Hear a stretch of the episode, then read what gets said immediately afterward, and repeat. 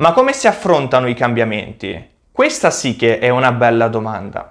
Da circa tre mesetti a questa parte, a causa di questa pandemia, stiamo vivendo un periodo di grandi novità e grandi cambiamenti.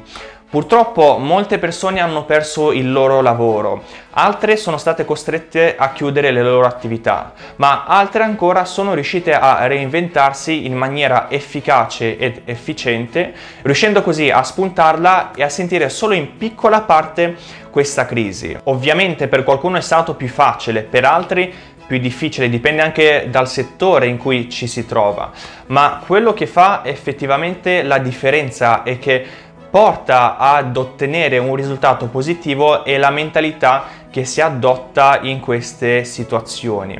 E in questo video eh, voglio portare alcune considerazioni su eh, che tipo di mentalità bisogna assumere quando si è davanti ad un cambiamento imminente. Quindi adesso andremo a vedere di seguito eh, i tre punti principali ai quali bisogna stare attenti. Il primo punto è di non pensare che il cambiamento avrà soltanto effetti negativi, quindi la giusta mentalità da assumere davanti ad un cambiamento e pensare che avrà soltanto effetti positivi.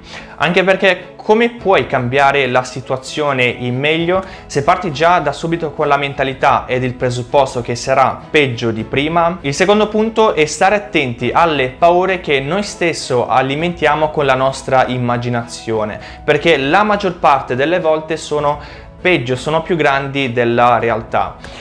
Quante volte hai avuto paura di affrontare una situazione o un compito e in seguito, dopo averlo affrontato, di esserti meravigliato per quanto facile sia stato eh, passarlo, affrontare quella situazione? Sono sicuro che ti è già capitato e questo purtroppo è un piccolo scherzetto del nostro cervello. Molte volte però questo piccolo scherzetto fa in modo che le persone non agiscano mai e ti assicuro però che è meno pericoloso agire ed affrontare questa situazione che rimanere e aspettare eh, che magicamente questa situazione si risolva o migliori da sé. Quindi eh, ogni volta che devi affrontare un cambiamento o una situazione, fermati un attimo e cerca di capire se le tue paure sono davvero delle paure reali o se sono soltanto frutto della tua immaginazione. Il terzo punto è di non ignorare ciò che sta succedendo, ciò che sta succedendo intorno a noi. Molte persone purtroppo eh, quando sono davanti ad un cambiamento al posto di agire restano ferme e ignorano questo cambiamento, quindi vanno avanti come se fosse tutto normale, finché poi eh, non si trovano più avanti in un mare di guai.